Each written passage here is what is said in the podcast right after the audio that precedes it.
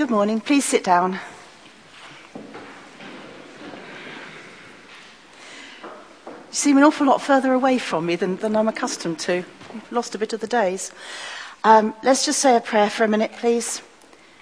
Heavenly Father, when the disciples needed you, you were there. So please be with us now. You spoke to them and offered them your peace. So please speak to us today and offer us your peace too. In Jesus Christ's name, Amen. So, in the immediate aftermath of Jesus' death, the disciples are scared. They feel that every man's hand is against them. They're grieving for the loss of someone they loved very much. They feel like the bottom of their world has been kicked out. They're confused, uncertain, and they don't know what to do for the best.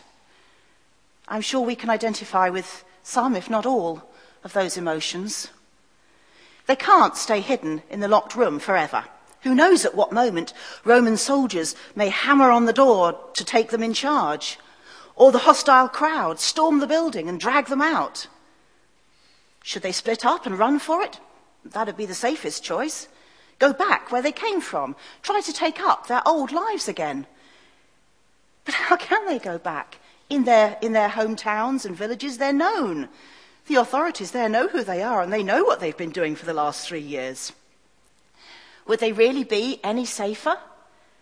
And in any case, could they just turn their backs on everything that they've experienced with Jesus, everything he's, he's taught them, everything he's said to them? So, what's the alternative? Should they carry on doing what Jesus was doing, speaking as he's spoken? After all, it's what he trained them for. But without him? Go out there and talk to that crowd who are baying for his blood, who assented to his murder. Really? So, what are they going to do? They can't stay where they are, they can't go forward, they can't go back. Have you ever felt like that? Damned if you do, damned if you don't? It's an agonizing decision. If only Jesus was still there. And then he was, right there in the midst of them. Peace be with you, he said. If I was one of those disciples, I would be thinking, Peace? What do you mean, peace? What kind of peace is possible now? We're in the middle of a crisis here. Our world has been turned upside down. We're lost. We're scared. We're in the middle of a city jam packed with people who would like to do us some serious harm. Does that sound like a peaceful situation to you? I don't think so. Maybe Jesus doesn't fully appreciate the seriousness of their situation. What does he mean? Peace be with you. Those four words, they carry a wealth of meaning. They mean, I'm still here. I'm with you. I will never leave you. Remember all the things that I told you before. I will not leave you orphans. I will come to you. I will pray the Father, and he will give you another helper, that he may abide with you forever. Peace I leave with you, my peace I give you. Not as the world gives, do I give to you. Do not let your hearts be troubled, and do not be afraid. The peace that Jesus is talking about is the peace of God. Not the kind of peace that the world can give, not the, the outer peace that um, Toby mentioned, which boils down to a nice, comfortable feeling of freedom from trouble, a rest at the end of the day, putting your feet up with a cup of tea. But it's a temporary feeling, it's precarious. Here today and gone tomorrow. A peace that lasts until some misguided zealot throws the next bomb, or until the next financial crisis, or the next flood, or until the grandchildren come to visit again. the peace that Jesus is talking about is eirene, it's shalom. It doesn't mean a feeling of being free from trouble or affliction or grief or care. It does mean everything that makes for a person's highest good. It means inner satisfaction. It means serenity and contentment. It means fullness of life. It means having a character that is maturing into the image of God. And it means those things whether we're in the midst of a crisis or not. Now, with that kind of peace going on inside us, what is there that we could not cope with? If God is with us, who can stand against us? Well, of course, in fact, lots of people will try to stand against us and make lives, our lives jolly unpleasant while they do it.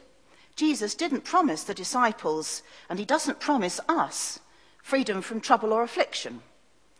What he promises is the peace of God that doesn't come and go depending on the circumstances. Even in the midst of trouble, his peace is with us. When we don't know what to do for the best, his peace is with us. Do not let your hearts be troubled and do not be afraid. If we take hold of that peace, and we do have to take hold of it because it's a gift. My peace I give you. And like any gift, you have to receive it, unpack it, use it in order for it to do any good. If we take hold of that peace, it won't change with our circumstances. It won't change our circumstances. It will change us. We can be calm and steadfast no matter what the external pressure. Look at Peter and the disciples in, in that reading that Brenda gave us from Acts. They were preaching God's message in the temple, and they were arrested and put in prison for it. And when they were released from prison, instead of heading for the hills like any sensible person would, they went straight back to the temple and did it again. And when they were arrested again and questioned by the Sanhedrin, they were calm and steadfast. We must obey God rather than men. Look at Stephen even as he sank, bloodied and battered, under the stones of the cursing mob, he still was able to offer up a prayer of love and forgiveness to his murderers, for his murderers. Lord, do not hold this sin against them. Look at Paul. Paul was, was driven out of one city, he's dragged lifeless out of another, well, almost lifeless, obviously, stripped by robbers, and arraigned before ruler after ruler. And yet he was still able to say, We are afflicted in every way, but not crushed, perplexed, but not despairing, persecuted, but not forsaken, struck down, but not destroyed. Look at Jesus himself.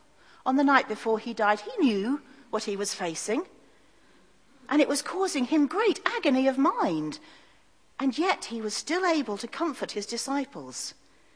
In the midst of mockers, haters, murderers, traitors, he remained calm and steadfast. When Pilate tried to intimidate him, he remained calm and steadfast. And on the cross itself, in his dying agony, he was able to offer comfort to the thief on the cross next to his. Now that's the peace of God in operation. Jesus told the disciples, Peace I leave with you. My peace I give you. Taking to themselves that peace, the disciples received the Holy Spirit. They stepped outside the locked room. They spoke to the crowd. They carried on Jesus' mission. And they had the strength to face the trials and tribulations that came their way. Now, Peter and Stephen and Paul and Jesus were facing troubles the like of which I hope we never have to face. But we have our troubles too.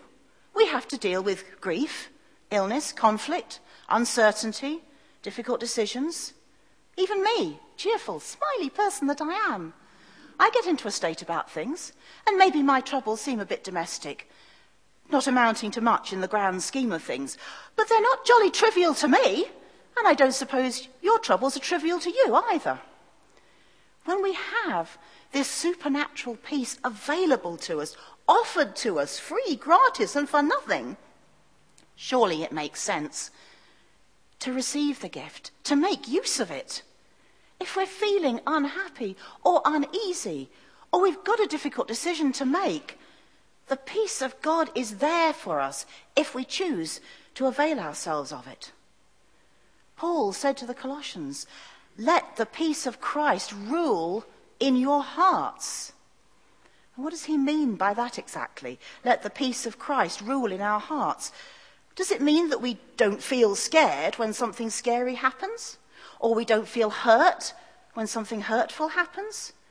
Or if we have to make a difficult decision, we have no doubts about that decision. I don't think that's the case. Jesus, presumably, had the peace of Christ in his heart, but when bad things happened to him, he felt them. He was upset. When he found the merchants misusing his father's temple, he was angry and upset. When he knew his agonizing death was hours away, he was upset. The peace of Christ ruling in our hearts means that feeling scared doesn't overwhelm us.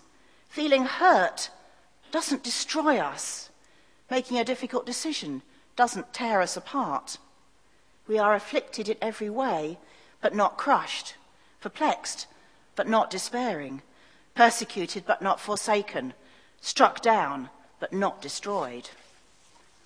So, how do we take hold of Christ's peace?